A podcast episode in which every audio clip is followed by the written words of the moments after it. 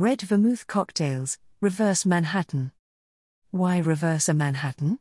The Manhattan was once an essential cocktail for all to try to master, created by Mr. Black of Hoffman House, NYC, back in the mid to late 1800s, a haunt where famously night turned into day before they closed.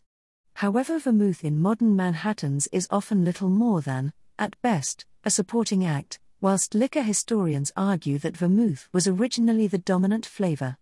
If more vermouth and less rye is the message, then history is urging you to reverse your Manhattan.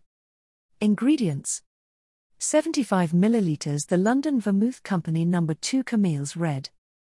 25 milliliters rye. We like to use English rye like the spirit of Toad Pure Rye from Oxford. 2 dashes Angostura bitters. A slither of lemon peel. 1 cocktail cherry. We use boozy cherries like Jack Rudy bourbon cocktail cherries. Yes, soaked in bourbon as it says on the jar.